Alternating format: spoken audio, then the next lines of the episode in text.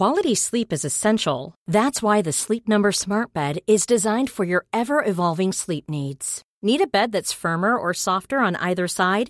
Helps you sleep at a comfortable temperature? Sleep Number Smart Beds let you individualize your comfort so you sleep better together. JD Power ranks Sleep Number number 1 in customer satisfaction with mattresses purchased in-store. And now save 40% on the Sleep Number limited edition Smart Bed for a limited time.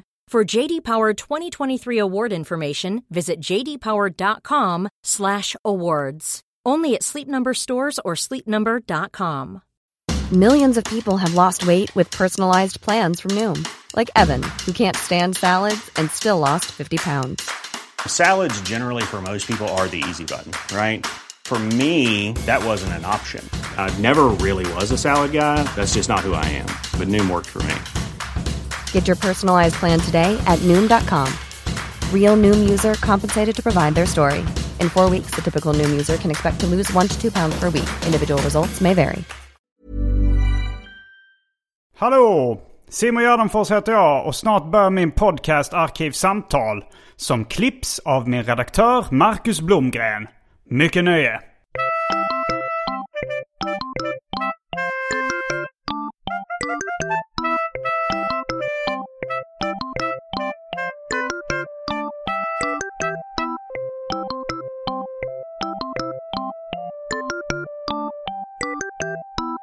Hej och välkomna till Arkivsamtal. Jag heter Simon Gärdenfors och mitt emot mig sitter Adam Svanell. Hallå, hallå. Du är författare och tidningsman. Ja, kan man säga. Mm. Du, um, håller du på med någon ny bok nu? Uh, ja, lite lågintensivt så gör jag det. Uh, och ja. Det, är det en skönlitterär roman? Ja. Okej, okay, för då, då har vi nog pratat, har vi pratat om, det, om det förr. Så ja. lyssnare som följer detta noga, mm. de vet allt redan. Eller? Jag tänker att de flesta som är författare eller de tar liksom... Det är väldigt sällan man tar en total paus. Alltså så att inte alls skriva någonting eller inte ens jobba eller tänka på någon bok. Ja, kanske. Fast jag, eftersom jag är, håller på med så många olika grejer. Mm. Jag är ju journalist i första hand och, och har ett liksom, heltidsjobb så, så har jag ju perioder när jag mm. inte hållit på med någon bok. Är du kulturredaktör på Svenska Dagbladet? Nej, jag är eh, reportageredaktör. Ja, just det. Det har du varit ett tag, ja. Så jag, jag jobbar med lite. i det förgångna. Ja. Uh, ja, du gör reportage, ja. Uh, men uh, ja, ibland så brukar vi prata om vad du har gjort och rep reportage om på sista tiden. Men det ska vi inte göra idag, tror jag. Nej. Idag så ska vi prata om matresor. Jag har fått eh, intrycket av att du har gjort en del matresor i dina dagar. Ja, men några stycken uh, har jag väl gjort. Och sen framförallt så kanske jag brukar hänga upp även mina övriga resor kring ma olika mat. Mm. Sådär. Men mm. ja. Ja, jag har väl alltså... Det är du som har valt ämnet. Jag har valt ämnet, ja. Alltså för jag är, jag är intresserad av det. Jag har gjort resor också där i mångt och mycket det primära syftet har varit mat. Jag tror du till och med har varit mer uttalad när du har gjort vissa resor. Att det här är en matresa. Jo, men åtminstone två mm. gånger har jag gjort det. Ja. ja. Och sen, men sen så finns det ju också matresor i populärkulturen och sådär som är rätt intressanta tycker jag. Som okay. också kanske kan komma in på lite mer eller mindre. Mm. Men äh, mat, det är starkt sammankopplat med dryck. Ja, de, de eh, mm. härlig kombo. Och nu har det blivit dags för det omåttligt populära inslaget Välj drycken.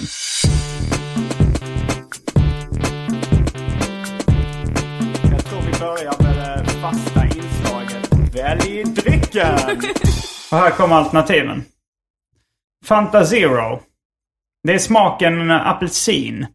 Det har ju kommit vattenmelon nu eh, som jag var väldigt nyfiken på. Så mm. fram emot rätt mycket. Jag är ett stort fan av kemisk vattenmelonsmak. Mm. Men jag tyckte att den smakade lite för mycket vatten, lite för lite melon. Aj. Den var lite vattnig. Så jag var besviken på Fanta Zero vattenmelon. Ja, beklagar. Eh, sen har vi Budweiser 3,5. Hard Seltzer. Mhm.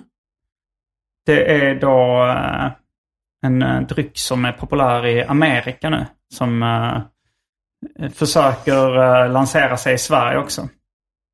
Det är, är det lite, som en alkoläsk? Typ. Ja, med, med, med, lite mineralvatten smaksatt och med alkohol. Uh, Gin och tonic, Hawaii Gay Club, Pina Colada, Dry Martini, Whisky. Och då finns det lite olika sorters whisky. Men mm. de tar vi om någon väljer det. Vi har konjak, vi har vodka. Häxblandningen, det vill säga alla drycker som fanns i min kyl innan ni genomgick en så kallad corporate rebranding. Och för tråkmånsar och nejsägare, vatten. Stockholm, Malmö, Göteborg, Borås, Helsingborg, Växjö, Ystad, Falkenberg, Motala, Kalmar. Det är några av ställena jag kommer till och kör stand-up. Jag och Anton Magnusson, vi gör några extra föreställningar med vår turné Uppvigling och förledande av ungdom. Och det är sista chansen att se den nu. Eh, de brukar ju sälja slut ibland och folk brukar bli lite bittra när de missat showerna. Så gå in redan nu på gardenforce.com och köp biljetter till de showerna ni vill se känner ett plötsligt uh, oförklarligt behov av att, att överraska mig själv här också. Och inte mm. ta, annars brukar jag alltid ta öl eller en drink känns det som. Men det känns plötsligt som kändes du... uh, konjak kändes lite lockande. Ja, då kan du till och med få det serverat i en konjakskupa. Ja, ja, men uh, då, då slår jag till mm. på det. Ja, uh, jag uh, tar nog faktiskt bara en Fanta Zero. Då är vi strax tillbaks med dryckerna kända från det omåttligt populära inslaget Välj drycken. Häng med!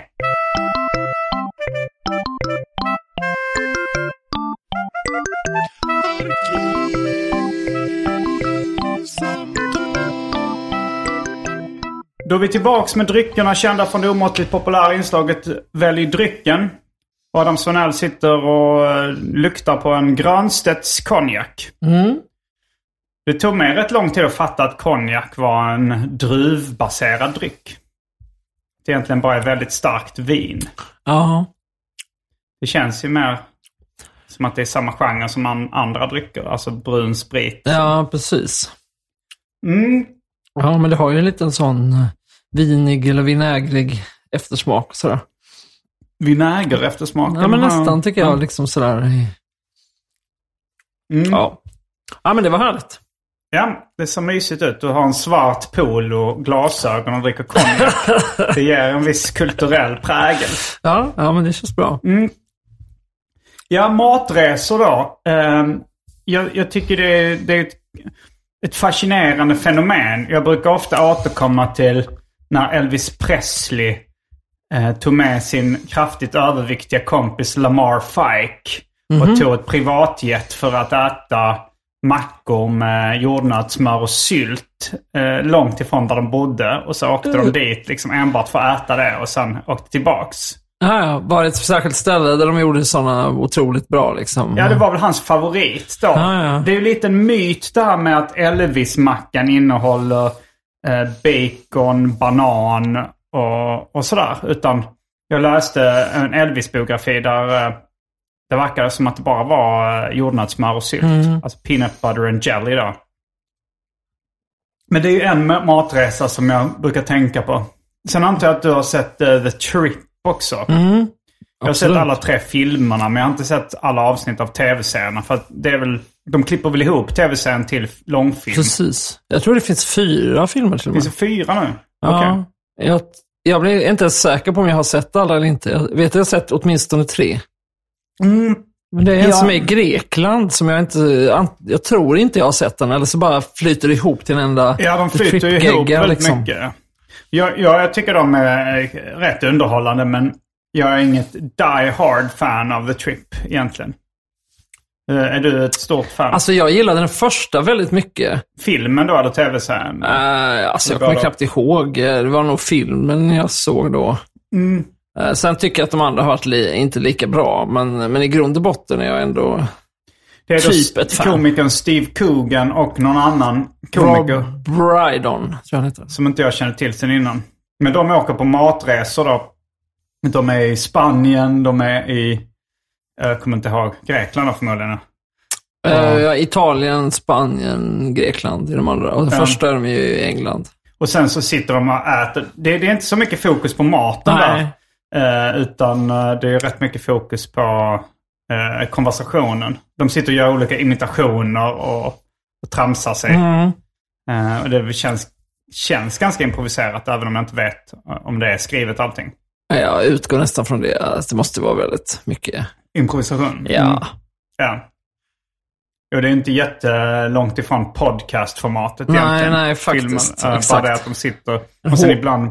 Hårt klippt podd, liksom. Där de bara, att de sitter på olika fine dining-restauranger istället. Ja, det är ju det perfekta brottet på något sätt att de hittar sig. Jag får åka med en kompis som är rolig, äta god mat och bara skoja. Och så filmar man det och så blir det långfilmer och tv-serier och Ja. jag tjänar pengar och blir berömd.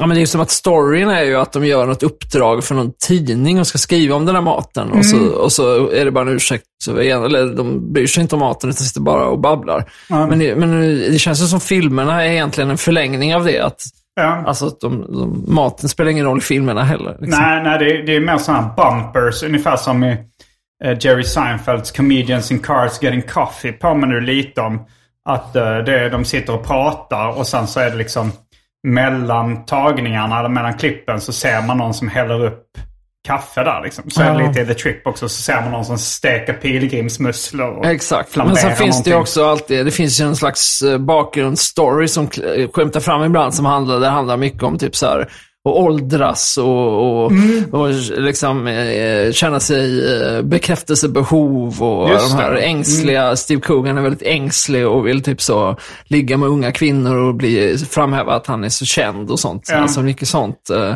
en sån vemodig eh, underton liksom.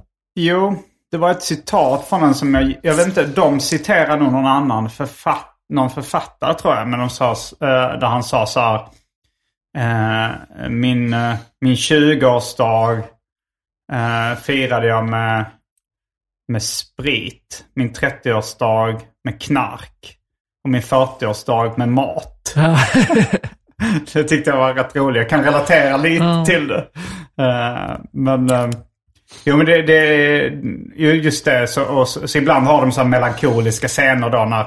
Är det en av dem som är, har familj och barn? Ja, precis. Och sen så den andra liksom kommer hem till en så här tom, dyr lägenhet. Och man ska känna någon slags ensamhet och ångest där. Och det är mycket att han stöter väl lite så här, nästan eh, krampaktigt liksom, på alla kvinnor de träffar. Typ, Mm. Just så. det. Vilket påminner mig ganska mycket om, eh, eh, inte en matresa, men dryckresan eh, i eh, Sideways. Just det. Där är det, det, den kom väl före då The Trip, men det är ju ganska mycket samma upplägg. En, en, då, en kille som så här, tvångsmässigt stöter på kvinnor. Just det. Och, eh, och, och man, man anar någon slags mörker eller någon, någon slags konstigt beteende. Och liksom att de då... Jag åker minns runt. inte den så jättetydligt faktiskt. Sideways. Alltså, jag kommer vet vad den handlar om och så, men jag har liksom, den har lite blivit lite blurry i efterhand. Mm. Det är ju eh, Paul Giamatti är en av mina favoritskådespelare.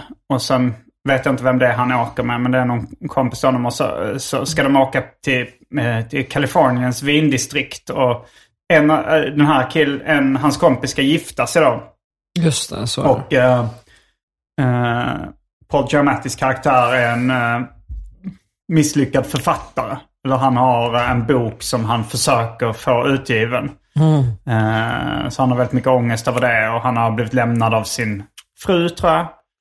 Och så reser de runt och så testar de viner. Och eh, Paul Giamatti är den som är intresserad av vin. Den andra killen han vill bara ragga brudar och, eh, och, och bli full liksom.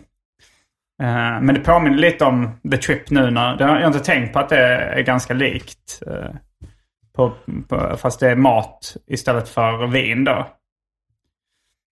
Ja, alltså jag skulle säga att de matresor jag har gjort då, är, eller, liksom, eller överhuvudtaget liksom umgänge kring mat, påminner ju rätt mycket om The Trip på det sättet att så här, maten är ju liksom mest en ursäkt för någonting. Alltså det är inte så jättemycket fokus på själva ätandet egentligen. Jag har en kompis som jag har gjort en resa ihop med, vi gjorde i, i Basken. Just att vi åt, åkte runt och åt massa god mat. Liksom, och så här. Käkar ni sån, Basken tänker jag, alltså Spanien i allmänhet, rätt mycket fine dining. Ja, men alltså både, Basken är både att det är mycket fine dining, men också väldigt mycket den här pinchos-kulturen. Ah, ja. Så att det är mycket där man går in på... på Pinchos är då smårätter. Jag, Ja. tänk, jag tänker, vad heter det när det är pinnar i det? Är det någonting annat? Eller är det det som är pinchos? jag skulle säga att det är nog det som är pinchos, men nu blir jag Ja. nästan osäker på vad Ja, du för får tapas är kanske smårätter Ja. och pinchos är Ofta det är pinchos pinnar. på en liten brödbit också, men det behöver inte vara det. Så att det är lite, ja, är lite pinsamt nu när jag har varit på den här resan. I och för sig många år sedan, men att jag inte kan beskriva, definiera skillnaden. Men, men pinchos är ju liksom, precis som du säger, som, typ som tapas. Men Ja. ofta är det så att man går in på ett ställe och tar ett, typ ett glas vin. Och så kanske man tar två pinchos som man bara så här, käkar under tiden. Och sen kanske man går på ett nästa ställe och så liksom så det är verkligen så att man, man beställer dem från, på disken bara och så får man dem direkt och så äter man dem liksom ofta på stående fot till och med. Det låter ju väldigt trevligt. Jag blir sugen på att göra en sån matresa nu när du säger det. Alltså Ja, jag men- älskar ju smårätter också. Ja. Eh, men, eh, som hors d'oeuvre och, och såna här eh, som de serverar på brickor på vernissager och sånt Ja. där. Olika fester. Vad- Det heter andra saker också. Förutom hors d'oeuvre så heter det eh, ja, men, snittar. snittar. Ja. Men, Eh, finns det inte något tredje ord? Småvarmt. jag vet inte. Jag kanske kommer på det sen. Nej, jag vet inte. Mm. Men, ehm, Kanapé. ja just det. Ja, men exakt. Kanapé. Mm. Men alltså jag gillar ju verkligen smårätter. Ja. Eller ja, jag gillar stora rätter också. Men det, det var en matresa ni... ja, men precis. Men då var det ju... Eh, alltså det var väl det här med pinch och sen så var höjdpunkter vi åt på några sådana här lite mer fine dining-aktiga ställen också. Men det är ju pinch som man kommer ihåg. Jag har Däremot så alltid var det ju varit besviken lite... på fine dining. Aldrig... Ja, ingen bra fine dining-upplevelse. Jag har ändå testat den fyra, fem gånger. Ja, ja. Alltså jag tycker ju ofta att det är, kan vara väldigt gott, men det är inte, står inte i relation till hur mycket dyrare det är oftast. Liksom. Nej, jag tycker Nej. nästan alltid eh, det är mindre gott också. Alltså det är mindre tillfredsställande Mm. och alltså mindre gott än uh, väl... Alltså high, high-end fast food. Ja, jag fattar. Ja, nej, men jag kan väl i viss mån hålla med, eller i ganska stor mån hålla med. Men samtidigt tycker jag att det är väldigt kul med typ avsmakningsmenyer och sånt, för att man får äta så många olika grejer. Alltså rolig Mm. Ja. upp och så att, att alla äter samma. Jag tycker det är lite tråkigt när man äter och alla sitter, du sitter med din grej och så här. Jag tycker Mm. det är kul när man äter så, att liksom man äter en grej i taget ihop. Mm. Ja. Ja, man kan ju smaka på varandra. Köra family style Ja, som jo, de säger precis. i USA. Men, eh, men det jag ska säga om den här Pinchos-resan. eh, eh, Det var ju liksom som att vi byggde upp all den hypen. Åh, fan vad härligt det ska bli att åka dit och all den här, och man satt och googlade på olika ställen att äta och så liksom. Men sen är vi där och inte som att man sitter och analyserar maten eller så här pratar så mycket, utan det är mest att man sitter och snackar om annat och sen trycker i sig maten. Mm. Och så gör vi, med samma kompis brukar vi göra även här i Stockholm, att man typ så skickar länkar till den andra. Bara, "Ah, har du sett det här stället som har öppnat Mm. nu, det här nya falafelstället i Rågsved eller vad det nu är. Ja. Och sen bestämmer man att man ska dra dit. Och sen när man är där som mest, Mm. vet, trycker man i sig maten och, och liksom, man säger något om det var gott eller inte, men det är liksom inte... Ah, det är ändå som mest som en förevändning tycker jag, för att här, göra något trevligt. Ja, jag försöker ändå eh, fokusera rätt mycket på maten. Jag, Mhm. jag läser... eh, eller jag, jag har två... Dels så läser jag en matmanga som heter Oishimbo à la carte som handlar väldigt mycket om mat. Vadå, vad är, det? En, en se- mangaserie? En, en, en serie då om... eh, Det handlar om matjournalister. Aha. Eh, den var väldigt stor. Den, den eh, tecknas inte längre. Men matserier är en ganska stor genre i Japan. Sen har jag också börjat... För sen finns det en då... En, det fanns en mat, annan matmanga som heter The Solitary Gourmet på engelska. Som är då en uh, affärsman som... eh, han går ut och äter ensam. Mhm. Och den finns som eh, filmad också som tv-program. Som jag börjat kolla på. Den är inte jättelätt att få tag på men det var någon arkivsamtal-lyssnare som hjälpte mig, fixade med engelsk text då. Så jag har sett väldigt många sådana avsnitt och då sitter han... Det är, alltså, det, det, det är ganska simpelt koncept. Det är då skriptat. Eh, det, fi- så det börjar med att det är den här affärsmannen som ska ut på något uppdrag. Han kanske ska sälja stolar till något ställe. Han är någon slags handels... Han handlar med antikviteter och sånt där. Och sen blir det att han blir hungrig och så går han runt och så är han antingen sugen på någonting eller går förbi något ställe han vill äta. Och så går han in på en restaurang. Och så sitter han där och beställer ganska mycket olika maträtter. Och så, eh, och så, ät, så filmar de dem. Det är lite matporr då. Liksom. Det ser gott ut. Och så äter han dem och han njuter av det. Och han tycker allting är go- jättegott. han är totalt... Jag har inte sett något avsnitt där han har varit det minsta kritisk till någonting. Ja, det brukar vara så. Han njuter väldigt mycket av det och så ser man så här, han, han äter det och sen, och sen brukar han gå därifrån och sen så är det då Kusumi som är teckna, serietecknaren då. Eh, så, så är det så här eh, Suddenly Kusumi, plötsligt Kusumi så är det bara efter den. Alltså alla de här de är sammanlagt ganska korta, de är kanske en kvart. Jaha. Och då så är det även den här lilla bonusdelen när, när Kusumi, serietecknaren, i slutet ska gå in på samma restaurang där liksom själva dramat är inspelat. Aha. Och så äter han där och då är det filmat bara med lite mer eh, dokumentärfilmat liksom. Och så äter han ungefär samma sak. Så det känns som ungefär samma sak. Fast det, det, det är väldigt... Men, men, eh, men Vad det, är liksom grejen då? Varför gillar du att kolla på det? eh, ja men det är ju matporr. Det, det är ju, ja, alltså så här, man, man blir sugen på det och man tänker så här, "Ah, tänk om jag, eh, jag kanske kan åka till Japan och äta det också. Det Ja. han gör där. Eller så här, om han äter någonting som, om man äter eh, ramen så kan jag ju tänka, mm, det, alltså, jag, jag vet inte, det matlagningsprogram och mat-instagram och mat-tiktok och sånt. Jag är rätt inne på, äh, inte matlagningsprogram, men jag är rätt mycket inne på mat i sociala medier. Både mat-tiktok och mat-instagram.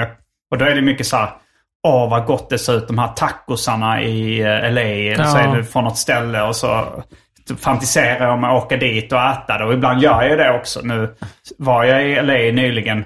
Och då hade jag verkligen så vissa grejer. Jag hade liksom Var det några särskilda, har du åkt, jag har nämligen gjort exakt det, eller åkt ganska långt för att äta några särskilda tacos.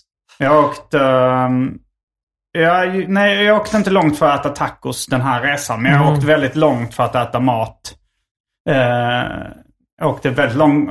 Det var jag och vår gemensamma kompis St- Stina Lövgren och några till som ville äta armenisk mat. Fast det var när vi var i New York. Och då, skulle vi, då fanns det någon sån armenisk restaurang i Queens. Och vi fattade inte hur långt det var så vi satt på tåget i flera timmar. Och sen kom vi dit så var det stängt. Ja, men det är lite det. Jag, känner, jag kan ju verkligen relatera till det här att jag gillar också typ sådana mat, kanske särskilt egentligen, eller jag gillar ju matlagningsprogram också, men kanske ännu mer sådana ställen där man går, åker runt och äter mat. Liksom. Men eh, de gånger jag har åkt till de här ställena så känner jag att det nästan alltid är ett antiklimax lite. Alltså typ just i LA var jag var med några, några kompisar för några år sedan och så hade jag verkligen då var jag helt hooked på att jag hade sett uh, Ugly Delicious, um, mm. Netflix-serien med David Chang. Ja, ja, ja. Um, Mm. och då är det ett avsnitt just som handlar om så, tacos. Och han är i hela världen runt och äter tacos på olika ställen. Mm. Så åker han liksom långt ut någonstans i östra LA på ett ställe tillsammans med en matkritiker från Los Angeles Times. Och han som bara typ så jobbat där i liksom år, flera årtionden och bara kan alla ställen i hela Det är inte han Gold. Jo, precis. Jonathan Gold. Ja. Han dog väl ganska nyligen. Ja, men precis. Men han har gjort en, en eh, film som heter City of Gold som handlar om Los Angeles. Den är också väldigt bra. Ja, men det har jag inte Eh, sett. nej. Men i alla fall, då tar Jonathan Gold med honom till något ställe. Det här är typ ett tacoställe. Liksom, de, snackar inte, de snackar bara spanska här och de har Mm. så sjukt goda typ, fisktacos. Och då är jag liksom helt så här, vi måste åka dit. Så jag liksom Mm. tvingade med mina kompisar. Det tog typ en och en halv timme att köra dit. Mm. Och så. Och sen kom jag dit så var det så, ja, det var gott. Men du vet, det var liksom, eh, det var liksom, eh, det kändes inte motiverat. Nej, det, det är svårt det också när man ska ta med andra på det. För Ja. att, för att eh, jag åker ju ofta med, med människor som är mindre matintresserade än vad jag är. Ja. Och då, då är det, och då blir det liksom lite den här besvikelsen när inte de... Alltså jag, jag kan ju mer liksom gå igång på det på något sätt. Men, men det drar ner lite upplevelsen när någon säger så här, ja, mm, det var väl okej. Jo, Det drar ner upplevelsen för mig Jag också, får nästan liksom. lite ångest av det. Om jag Ja. har lurat med folk och så tycker inte de att det är Verkligen. något särskilt. Liksom. Ja, så är det Ja. liksom. Och det, det går ju inte för någon som inte är så här jätteinne på det på mat så blir det aldrig någon fantastisk upplevelse. Liksom. Ifall, låt oss säga att du är, är så här konstintresserad och är väldigt inne på någon typ av eh, abstrakt måleri från ja, 1700-talet. Då kan, då kan ju du verkligen bara åh det här är så jävla fett. Men tar du med dig någon som inte är konstintresserad, då, hur, det kan inte bli så stor upplevelse då. Det är så, Nej. ja, jo, det var bra. Fint. ja. Vad duktiga de är. ja, det går, det, man måste ju Ja. ändå...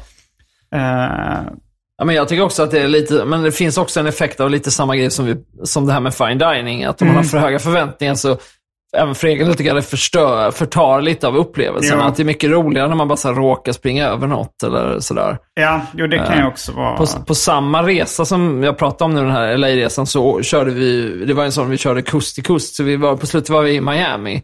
Och då var det ett ställe som vi skulle gå på som vi bara hade hört att det var så här coolt för att det var en jättestor bar innanför ett tacoställe. Aha. Så att då liksom, gick man till tacostället så hade de typ en liten dörr där bredvid kassan och så stod det typ inget på den. Och så gick man in där så var det ett jättestort ställe innanför med biljardbord och bar, cocktailbar och allting. Ja. Så det var därför vi var där, bara för att vi skulle gå på det stället. Men då tänkte vi, när vi ändå är där kan vi lika gärna äta tacos. Och då var det som att de tacosen var godare än de här i LA, liksom, tyckte jag då i alla fall. Liksom, när det var inga förväntningar alls. Liksom. Har du ätit det som kallas birria tacos? Eh, Jag är inte säker. Nej, vad är det? jag ser den mycket nu på eh, mat-Instagram och mat-TikTok. Alltså det, de, Är det sådana här som är liksom nästan... mm, Man steker eller friterar brödet? Eller ja, de steker i alla fall brödet. Ja. Och det är ofta de, det, de, det finns någon slags uh, dipsås till ofta. Och de ser Mm. lite rödaktiga ut i liksom eh, det man steker dem i. Man, det känns som man steker dem i någon slags röd sås. Ja, ja. Jag vet inte om det uttalas birria tacos. Ja, men jag, har sett, men- jag har sett åtminstone en person göra detta på Instagram tror jag, men Mm. jag har aldrig ätit det. Nej, jag, för, jag försökt. Jag vet inte om det var... Jag vet inte om jag åt det någon gång i LA nu. Om det var, om det var exakt det. Det var, det var något ställe det, där, de, där de stekte med ost på utsidan också av skalen som var jättegoda. Eh, men, eh, men jag vet inte om det räknas som birria tacos. Men det, det var någonting jag hade. Men det var också sånt. Det fanns ett ställe som jag såg på då på Instagram som jag ville åka till. Men det tog, skulle ta typ en och en halv timme. Och Uber hade blivit så jävla dyrt också. I, vi hade ingen bil. Och jag tänkte det hade... Jag ville inte... Jag var där med Johannes Finnlaug som komikern då. Jag tänkte Ja. han hade nog inte tyckt det var kul att åka så långt bara för att äta där. Eh, men, men ofta när jag, när jag, jag mina... Alltså, det var någon gång jag åkte till Japan bara för att äta ramen i stort sett. Jag var så himla sugen på ramen. Och då åt jag ofta... Då var jag där kanske i tio dagar och åt ofta två skålar per dag. Mm. Och då åkte jag ganska långt. Liksom. Det skulle vara ungefär som att man åker kanske... Jag menar att man åker en timme. Man åker till, som att åka till... Eller ett, en och en halv timme kanske för att, för att äta på något speciellt ställe. Då gjorde jag också eh, bang bang fenomenet. Mm. Som att, att man äter två... Man går till två restauranger på raken och äter. Åkte du ramen på båda också? Ja. Oj, då, hur gick det då?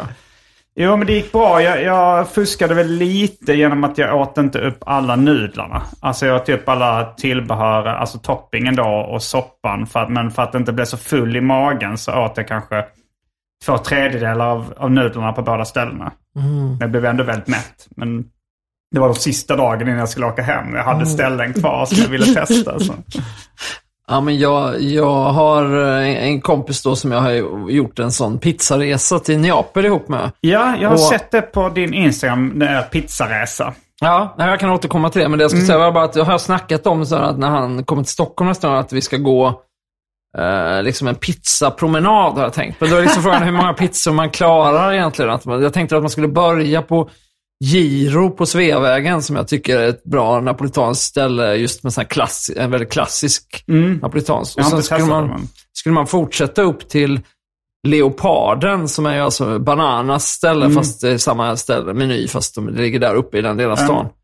Men sen blev jag så, ah, men så skulle det vara ju gott också man också kunde gå upp till 800 grader som ligger upp där. Alltså, eller till, vad heter det nu, andra...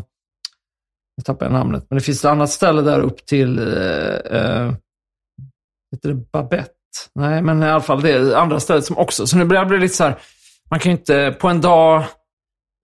Det är absolut max tre pizzor tror jag på en dag. Alltså. Men om, eh, låt oss säga, jag, jag är Man jättegärna med på på det. Jag är jättegärna med på det. Om man delar då, om man kör en pizza och delar Ja. den på tre. Så får man ju liksom, då, kan- då eh, kan man ju äta mycket mer. ja, det är sant. På många fler ställen. Det, det, det är kanske så man ska lägga upp det helt enkelt. För jag tänkte först på det bara som Mm. Man en bang bang. att fyra man pers. skulle- Och äta en Ja. fjärdedels, en kvarts pizza liksom. Precis. Ja, men hans tjej gillar ju också pizza. Hon kommer säkert vara med, så då är vi minst fyra. Ja, men vi får göra ett upplägg för det här. Den här Mm. Ja. pizza, the pizza walk. Ja. Ja, jag tänkte på eh, Ringvägen Open. Det var något eh, event som jag, jag såg filmat då på, på en bioduk. Det var att de, det var ett gäng som skulle börja då på ena änden av Ringvägen. Och så skulle man dricka en starkare på varje ställe som serverade starkare längs Ringvägen och sen se vem som pallade längst. Liksom. Just det. Eh, och det, det var en rätt underhållande, underhållande film. Det här var en film. Ja, det var, det var, det- jag tror de har gjort, jag vet inte om de gör det varje år, men det är något, något gäng då eh, som, som har gjort det. Och, så, och de, vis, de hade hyrt en biograf och visade liksom den här eh, dokumentationen från Ringvägen Open på den där. Men du var aldrig med i, vår ungdom, på att säga, så gjorde vi flera gånger sådana här med tunnelbane... Man skulle dricka en öl på varje... Tunnelbanestopp. Ja, var det du aldrig med på det? Nej, nej. jag- Men det låter ju, det låter ju kul. Ja, det var ju ganska trevligt just för att man eh, fick också, liksom, det blev ju att man åkte till sådana förorter som man kanske aldrig hade varit i innan. För man skulle stanna på varje stopp. Just det. Men jag vet att första gången jag var med och gjorde det, då, då, vilken linje var det vi åkte då? This Mother's Day, celebrate the extraordinary women in your life with a heartfelt gift from Blue Nile. Whether it's for your mom, a mother figure, or yourself as a mom, find that perfect piece to express your love and appreciation. Explore Blue Nile's exquisite pearls and mesmerizing gemstones that she's sure to love. Enjoy fast shipping options like guaranteed free shipping and returns. Make this Mother's Day unforgettable with a piece from Blue Nile. Right now, get up to 50% off at BlueNile.com. That's BlueNile.com. Quality sleep is essential. That's why the Sleep Number Smart Bed is designed for your ever evolving sleep needs. Need a bed that's firmer or softer on either side? Helps you sleep at a comfortable temperature? Sleep Number Smart Beds let you individualize your comfort so you sleep better together. JD Power ranks Sleep Number number 1 in customer satisfaction with mattresses purchased in-store. And now save 40% on the Sleep Number limited edition Smart Bed for a limited time. For JD Power 2023 award information, visit jdpower.com/awards. Only at Sleep Number stores or sleepnumber.com. Mom deserves the best, and there's no better place to shop for Mother's Day than Whole Foods Market. They're your destination for unbeatable savings, from premium gifts to show-stopping flowers and irresistible desserts. Start by saving 33% with Prime on all body care and candles. Then get a 15-stem bunch of tulips for just $9.99 each with Prime. Round out Mom's menu with festive rosé, irresistible berry chantilly cake, and more special treats. Come celebrate Mother's Day at Whole Foods Market.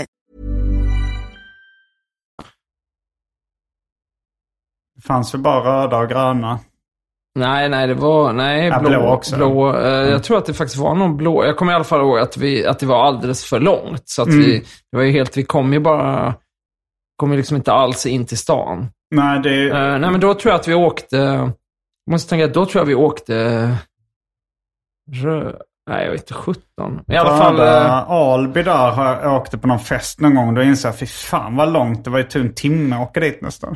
Ja, men jag måste tänka efter första gången kanske det var att vi åkte, för jag minns att vi var i Gullmarsplan, då åkte vi nog gröna linjen någonting, Mm. men då kom vi ju inte så långt. Så sen andra gången kom vi fram till att vi skulle åka den kortaste linjen som jag Ah. tror är, det är Akalla-linjen, blåa, som bara är 12 stopp eller Ah, något sånt. ja. Fast 12 är det ganska mycket. Ja, ändå. men det var man började redan på eftermiddagen och så. Ja. Så Jag tror att vi, vi var några stycken som klarade hela. Ah, eller om klarade det var det? tio. Ja, fast det blev verkligen så. Sista stoppet är Kungsträdgården. Mm. Och där kryllar ju inte av så här ölhak direkt. Så jag slutade med att vi, vi kunde inte så gå in på ett ställe och betala inträde eh, i det läget. Så då tror jag att det slutade med att vi bara köpte en folköl på Ja. 7-Eleven. Och, Mm. och liksom... eh, Ja, så slutade det avsnittet av, eller det årets Ringvägen Open också. Att de, Jag tror att det var så sent att allting var stängt när de skulle komma fram. Så att de stod vid någon busskur då och halsade öl. Och uh, han som vann kändes så, som så gravt alkoholiserad att man märkte ingen skillnad på honom sett efter 20 öl. Så, solskenshistoria. Vad sa du? Ja, en solskenshistoria.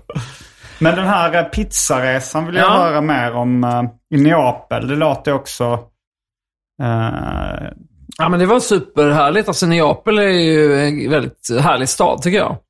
Den är Ja, ju liksom lite så här skitig och stökig och det är verkligen så här, du vet. det är väl maffia...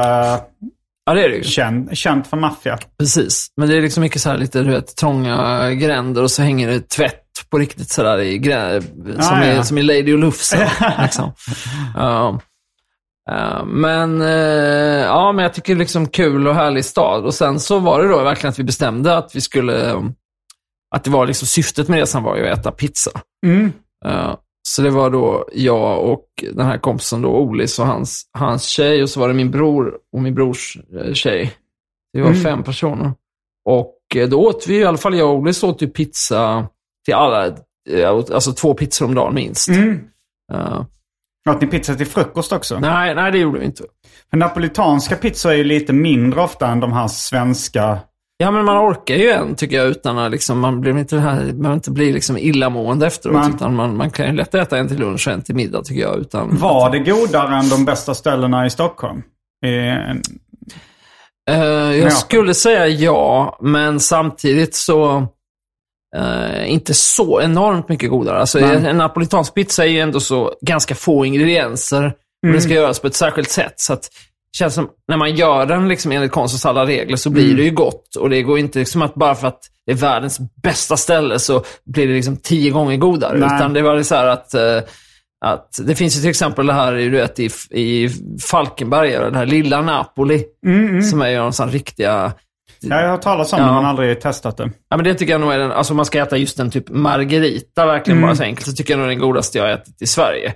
Och det är som man har ätit där så, ja men då är det väl i princip lika gott som det var när vi åt på de bästa ställena i Neapel. Alltså det var liksom hårfin skillnad. Ja. Men sen var det ju kul och, och Alltså det blev ju mer som en...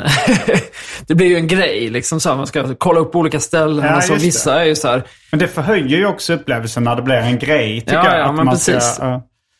Och, så, och då gjorde vi regelmässigt så att man vill ju äta margarita på varje ställe, för det är det som är liksom det riktiga mesta provet. Ja. Samtidigt vill man ju testa, de hade ju en del andra liksom, lokala varianter. Så då gjorde vi nästan regelmässigt så att om vi var tre så åt en alltid margarita och sen åt de andra något annat. Och så delade man på alla tre liksom, så att man hela tiden fick äta eh, olika varianter. Mm. Och där är det ju liksom, och sen åt vi ju så här, du vet, de har ju pizza portafoglio, eller väl alle portafoglio eller vad heter Vad är det? det för som en, det är som en pizza som du viker ihop Jaha. och äter i handen. Som en macka liksom. Aha, nej det känner jag inte till. Och sen så åt vi... Alltså inte som här- en calzone då som är... Nej, nej, du är gör bara- bara en mm. vanlig, du gör en pizza och sen är det klart så bara viker du ihop den typ i fyra delar och så, så käkar du Fyra den. där. Du viker den dubbelt. Dubbel och sen, och sen en gång till. Så ja. att, men det, känns som att det blir så mycket mer dominerat av bröd då i varje tugga. Liksom. Att man får... Jag vet, det borde ju inte vara så. Jo. Det borde ju vara, det borde vara det lite mycket. mer. Men, Det jag kan förstå bröd. känslan, men, ja, ja, men det, var, alltså, det var väl inte den, det som var den kulinariska höjdpunkten på, på vistelsen, men det var ändå härligt. Har du käkat Sen- pizzarulle någon gång då? Så I Norrland så är det vanligt att de gör eh, att de bakar en pizza, eh, rullar ihop det. Med Alltså, typ en sallad och sånt. så. Ja. Ja. men sallad, fetaost och någon slags eh, sås då, ungefär som kebabsås. Just det. Och så äter man. Det är väldigt, eh, det är väldigt mycket mat. Det är, det är en pizza plus då kebabinnehåll nästan.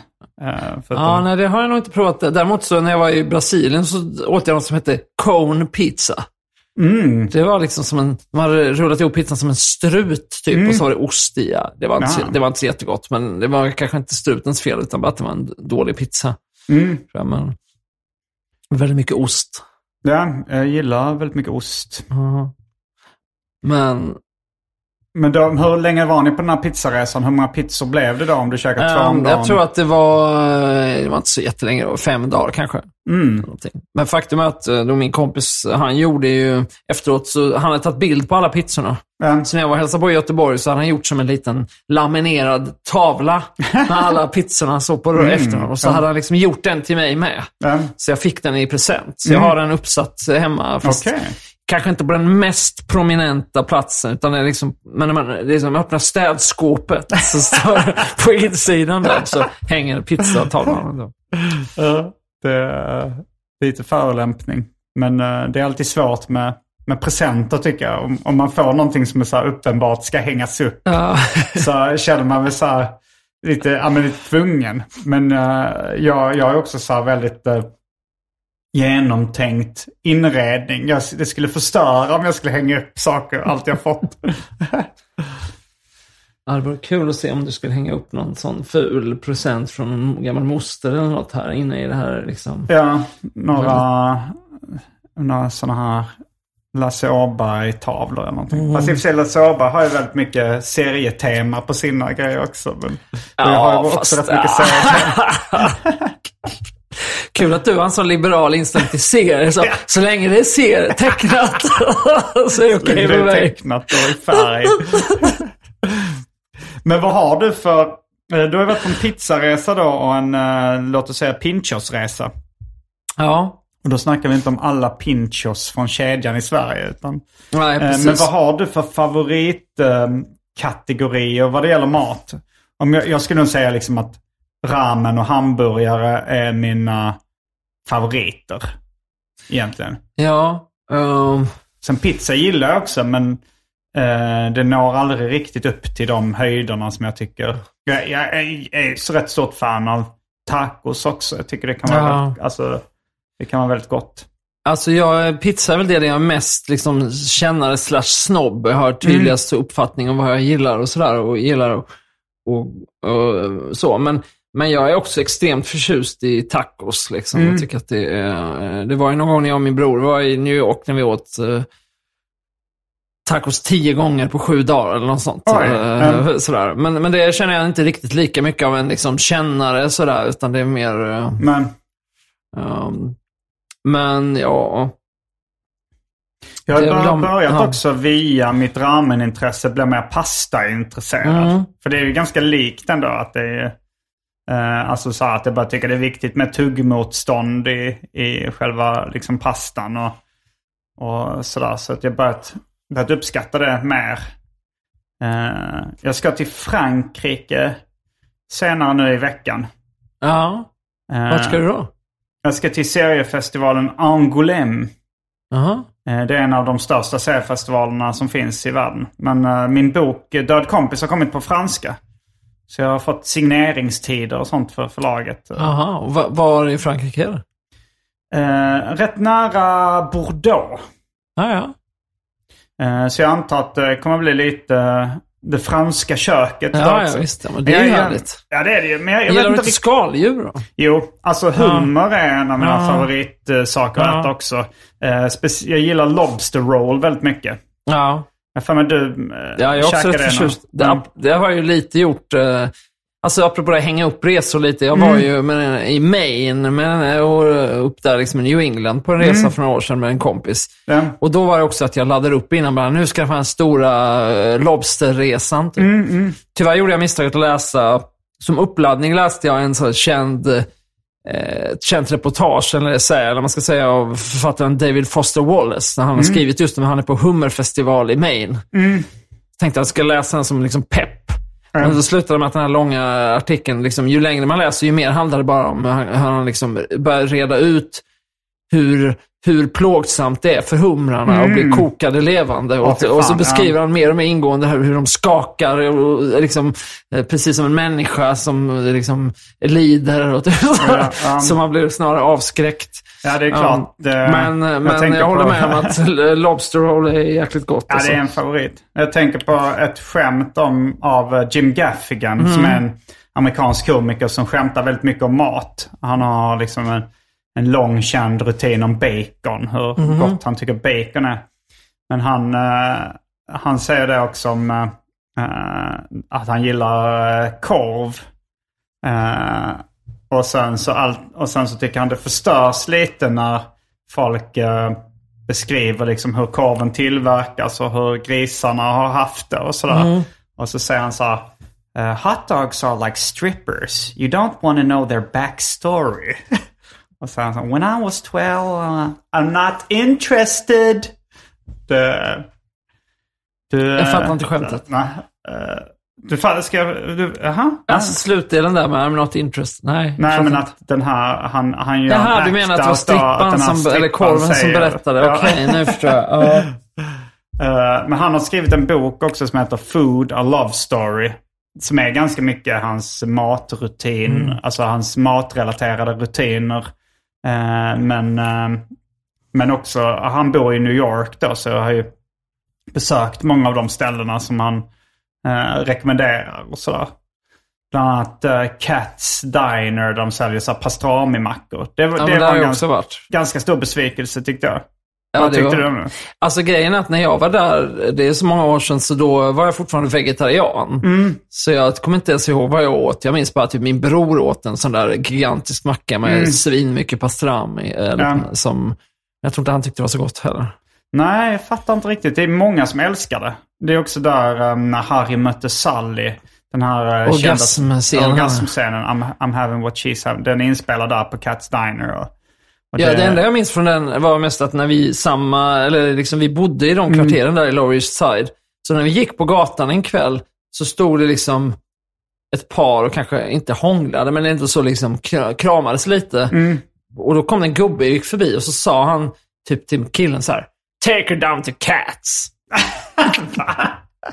Men jag tror det är ett sånt Det ställe som gubbar gillar. att det var liksom det det godaste liksom romantiskt 50-talet. att så här, eh, Ja. ta med henne till Ja. cats och äta en sån macka med bara jättemycket kött. Jag Men det inte. var lite en turistfälla kände jag ändå. Alltså, Ja. Men, men det var, jag, när jag var där, vi stod i kön, så var det bara så här eh, att en av de som jobbade där bara skar av en liten bit pastrami och gav som ett provsmak. Jag vet inte varför. Det var en, men då när jag tuggade på den lilla biten, då tyckte jag fan det här var ju asgott. Men sen när man fick hela mackan med liksom ett kilo kött på. Och så var det i stort sett bara senap man hade till och någon slags Ja. bröd. Liksom, det var så här, "Nej, det, var, det här var ju lite konstigt. Ja. Men, äh, ja, men Asien, alltså Vietnam har jag gjort. eh, det kanske inte har varit en så här primär matresesyfte. Men det är ändå en av de bästa matländerna jag har varit i. Ja, ja. Och där skulle jag kunna åka tillbaks bara för maten. De har någon slags pilgrimsmusslor som grillas i, eh, i liksom sina skal med... Man får deras... eh, eh, det heter nog inte koriander eller cilantro men det är någon vietnamesisk koriander liksom på det. Och så två olika sorters såser. Det var något av det godaste jag någonsin ätit. Och eh, nej, de har mycket. Jag är inte så stort fan av phao. Ja. Fö, eller hur man ska uttala det. Jag har försökt gå en YouTube-kurs i hur man uttalar det. Men Jag tror det är fö, typ. Eller ja, det är kanske inte riktigt. Det är väl Ja. ett godtagbart ja, det, uttal. det, det finns en instruktionsfilm på YouTube så hur man uttalar det som en riktig vietnames. Ja. Men eh, jag har aldrig lyckats. Eh, sen Thailand tycker jag är väldigt bra uh, matland också att käka i. Ja, jag har inte varit där sedan jag var så ung att jag inte Mm. riktigt... Jag var 19 år när jag var där typ. Mm. Jag Jag hade velat åka till Korea också och äta. Ja, jag älskar Men Japan tycker jag verkligen sticker ut att det är så extremt hög eh, nivå överlag. ja, alltså det vad man än är- äter så är det bra. Ja, det är ju svinbra. Alltså det är inte bara ramen där utan det är ju... Alltså i det här programmet jag pratar om, Ugly Delicious med David Chang, Mm. där hävdar han ju till och med i pizzaavsnittet att hans favoritpizza i världen är i Tokyo. Ja, men jag, Så var det på, var- eh, jag var på en pizzeria i Tokyo där de sa att det här eh, stället eh, eh, har då enligt ryktet världens bästa napolitanska pizzor. Mhm. Och det var även känt som Hitler-pizzerian.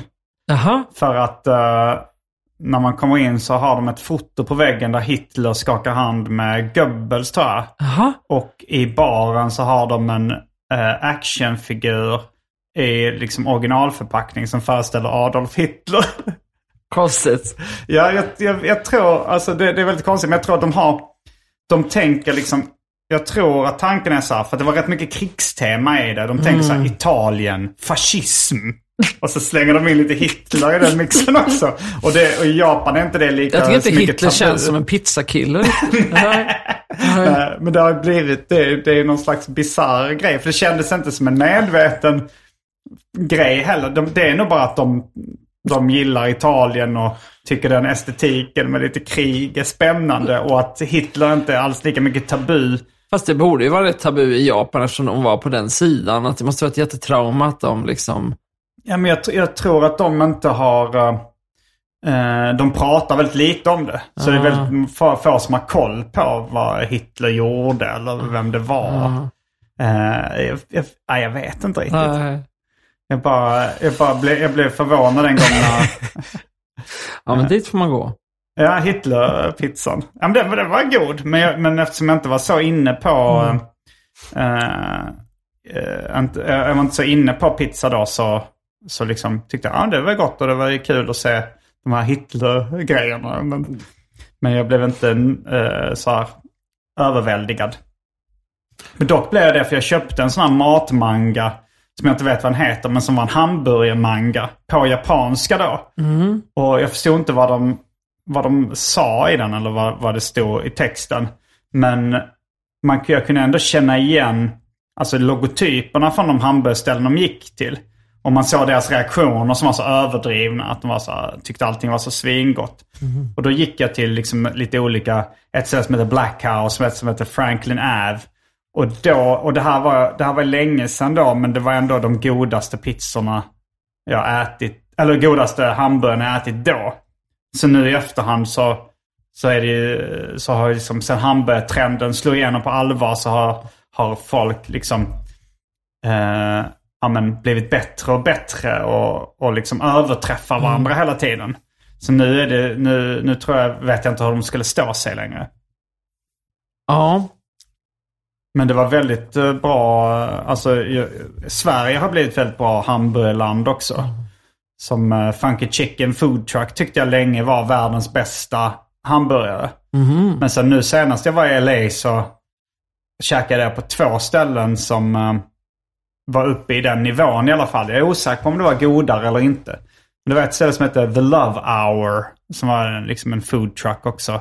Och ett ställe som hette Lowboy tror jag. Som var väldigt gott. Men det här Funky Chicken, jag tror att jag har sett det. Just det, har inte det blivit så här år, eh, någon, vunnit någon tävling eller någonting?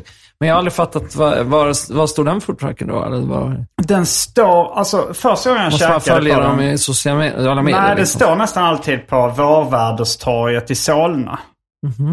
Eh, Det är och- nästan en matresa bara det, om man ska Ja, åka till jag har Solna. gjort den matresan flera gånger. Alltså så här, för att då åka dit med kompisar som är hamburgerintresserade. alltså som, någon av dem har bil. Då åker man dit och käkar. Jag har tagit bussen med eh, Jonas Strandberg som också är väldigt hamburgerintresserad någon gång. Um, ett tag så stod de på Hornstulls strand uh, varje helg. Men det har de slutat med. Nu är de kvar där. Nu är de alltid på Vårväderstorget i, i Solna. Jag tror det är Solna det ligger i. Eh, men eh, så det är, det är liksom ett projekt att ta dit. Men det är en av världens godaste hamburgare. Det, det var ju väldigt länge, men så här, eh, Burger Dudes. eh, det något svettiga namnet. Eh, de, de testar väldigt mycket hamburgare världen över. Och liksom har en hemsida med liksom en, nästan en databas av jättemycket hamburgerrecensioner. Och, eh, och jag har testat liksom de som ligger etta i världen där. Det är bland annat ett ställe som heter Emily's i New York som jag var på. Jag tyckte det var inte alls lika gott som Funky Chicken. Eh, men eh, de, eh, och de hade väldigt länge att de tyckte att Flippin' Burgers var den bästa uh, hamburgaren.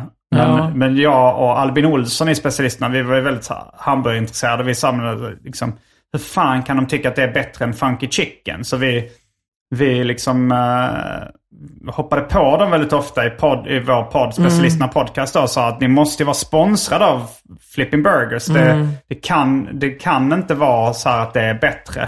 Och sen till slut så gjorde de efter ett år så ändrade de, nej nu är Funky Chicken på första plats.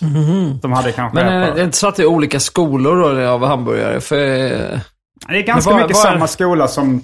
Vad är det här? Beskriv den här Funky Chicken då. Liksom. Alltså den skolan som både då Flippin' Burgers och uh, Funky Chicken är, det är Smash Burger-skolan. Det är att man har en, en, eh, en bit malet kött med väldigt mycket eh, fett då i, i köttet. Och sen så pressar man ut det på en stekplattan så att eh, det får en ganska hård stekyta.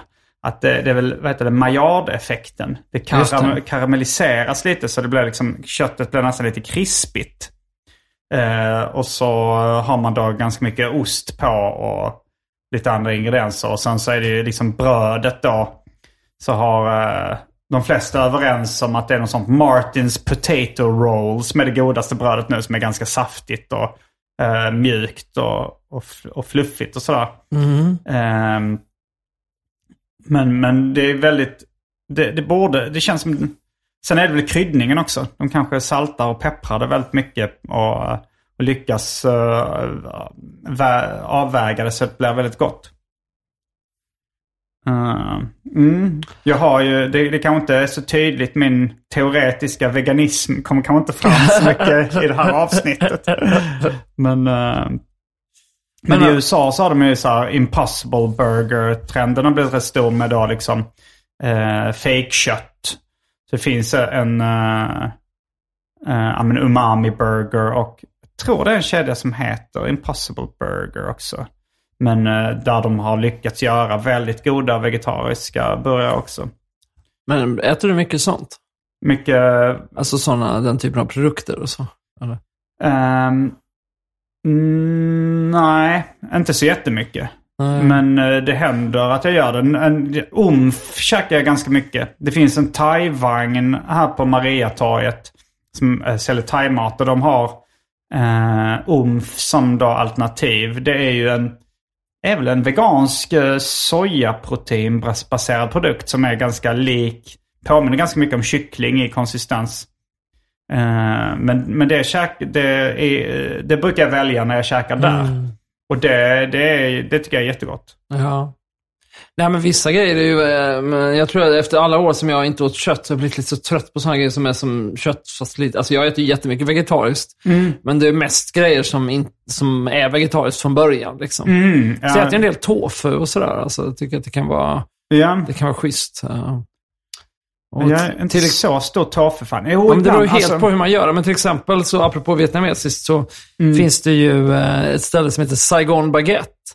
Som ligger nära mitt jobb. Um, Ja, alltså det vietnamesiska baguetter. Jag Ja, har precis sån här ett, mi. Titti baguette ligger precis mitt Ja. över gatan här. Fifi baguette. Ja, Men som också är... ja. men det är jag väldigt förtjust i. Men då har jag faktiskt kom, kommit fram till att jag tycker den tofu-varianten nästan är godast. Liksom. Mm, Eh, av, av sån, deras banh mi där.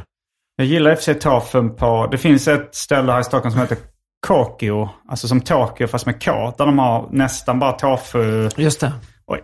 I och för sig, jag är, nu, när, nu när vi, när vi jag väl börjar tänka på det så Ja. äter jag mycket tofu. Uppskattar Ja. väldigt mycket. Jag äter ofta på China i, här på Ringvägen i Just Stockholm.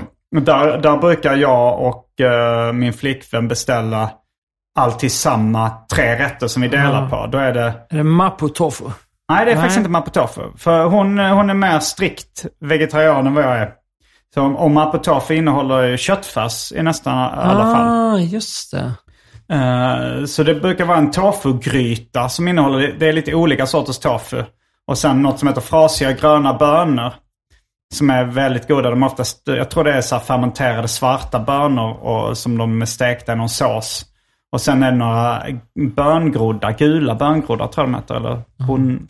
Så den, den kombinationen det är något av det godaste både jag och hon vet.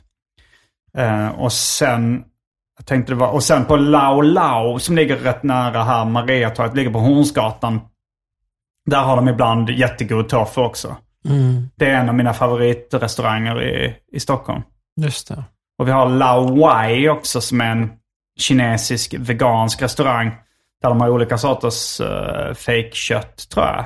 Och lite Ja, men det är svampar gott. och sånt där. Som är, det är svingott.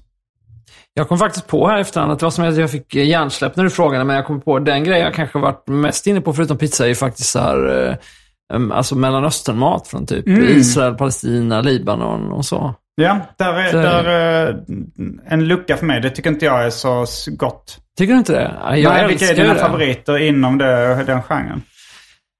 Nej men alltså dels så gillar jag ju typ alla de här grundsmakerna om det är riktigt, eh, liksom ofta i Sverige känns det som att det ofta är lite så här eh, enkel mat som man käkar till lunch eller något. Men om man äter riktigt bra, liksom så här, du vet, hummus och tabbouleh och mamara och alla de grejerna och så här. Så Mm. tycker jag att det är skitgott eh, eh, och bara liksom beställa in massa olika grejer och sitta och, och äta. Men sen, även sen jag började äta kött så har jag börjat tycka att det är jättegott med, ja men just om man går på en sån ställe och beställer liksom lamm eller något sånt. Och sen så har man alla de olika smakerna som tillbehör. I och och jag brukar också laga, typ, det finns en heter det. Adana som är sån här liksom grillspett med malet kött. Ja, det låter Eh, bekant. det ja. Mm. tycker jag är väldigt gott. Alltså på det här, eh, vad heter det stället på Folkungagatan som är rätt uh, hypat? Ad, Adinas kolgrill? Nej. Amidas. Amidas ja. kolgrill, ja. Där har de någon sån eh, eh, väldigt bra kryddat eh, grillspets. eh, som det, Ja. och det är fantastiskt gott. ja, men jag tycker Men till jag tycker inte såserna och sånt till tillbehören är inte riktigt min kopp te. Nej, okej. Nej, men jag, jag tycker kanske inte, det var i och för sig länge sedan jag åt Amidas kolgrill, men jag gillar Mm. eh, särskilt, det finns till exempel ett ställe som heter Maxos som ligger på Kungsholmen. Mm, Maxos. Ja, och då är det, det är roligt att vad man än beställer så känns det som man får ungefär samma sak. Att alla rätterna består av ungefär samma tillbehör, fast det man, vissa är det falafel och vissa är det liksom eh, så här, eh, korv, eh, så, vad heter de? Eh, nu tappar jag namnet, de här klassiska korvarna. Skit, skitsamma i alla fall. Eh, men då är liksom alla rätter får man ju typ så här massa olika såser och, eh, och eh, eh, liksom hummus och tabbouleh och så samma tillbehör. Vad är egentligen tabbouleh?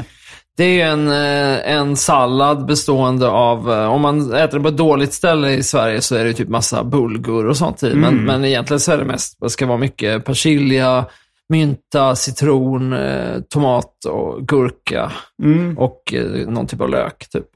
Det är den här syrligheten som jag har svårast för. Aha, Att just det, det pratade vi om en annan gång här just när jag, du när jag listade citron som en av de bästa grejerna i livet. Ja, så var du ja. tveksam. Nej, men jag, jag kan tycka att citron i efterrätter är en, alltså så här, en Men hur är det med mexikansk då? För där är ju väldigt mycket syra med lime.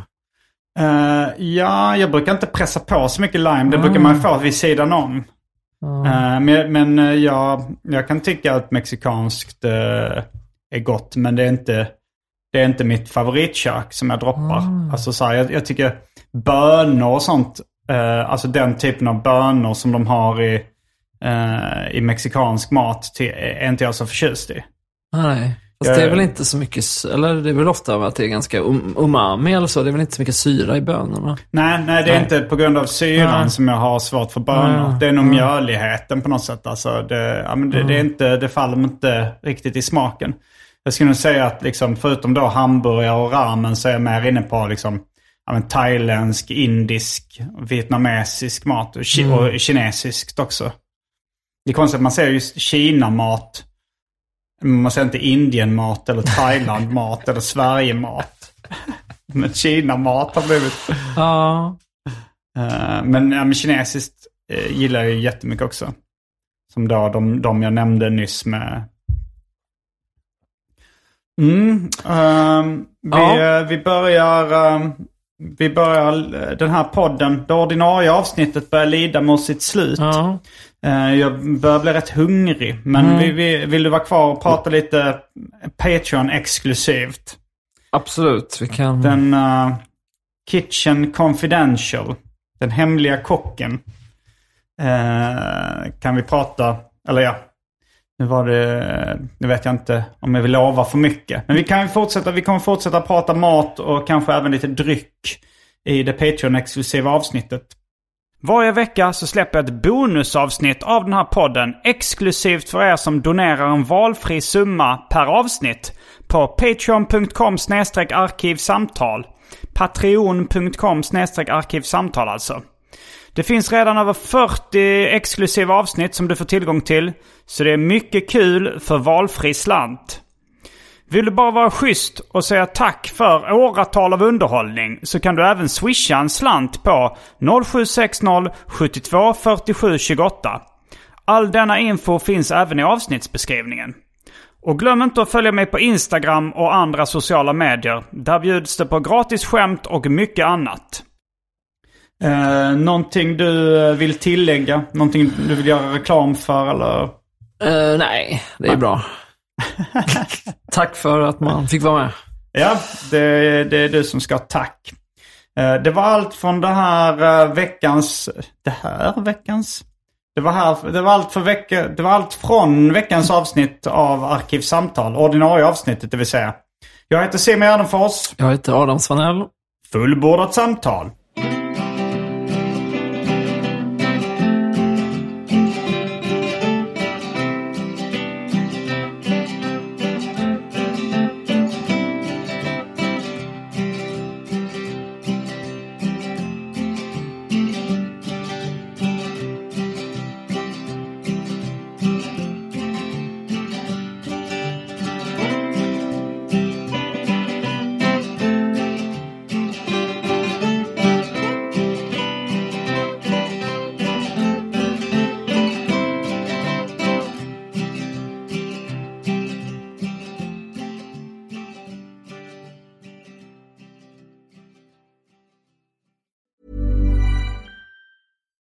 Here's a cool fact a crocodile can't stick out its tongue. Another cool fact you can get short term health insurance for a month or just under a year in some states. United Healthcare short term insurance plans are designed for people who are between jobs, coming off their parents' plan, or turning a side hustle into a full time gig. Underwritten by Golden Rule Insurance Company, they offer flexible, budget friendly coverage with access to a nationwide network of doctors and hospitals. Get more cool facts about United Healthcare short term plans at uh1.com. Mom deserves the best, and there's no better place to shop for Mother's Day than Whole Foods Market. They're your destination for unbeatable savings, from premium gifts to show-stopping flowers and irresistible desserts. Start by saving 33% with Prime on all body care and candles. Then get a 15-stem bunch of tulips for just $9.99 each with Prime. Round out Mom's menu with festive rosé, irresistible berry chantilly cake, and more special treats. Come celebrate Mother's Day at Whole Foods Market.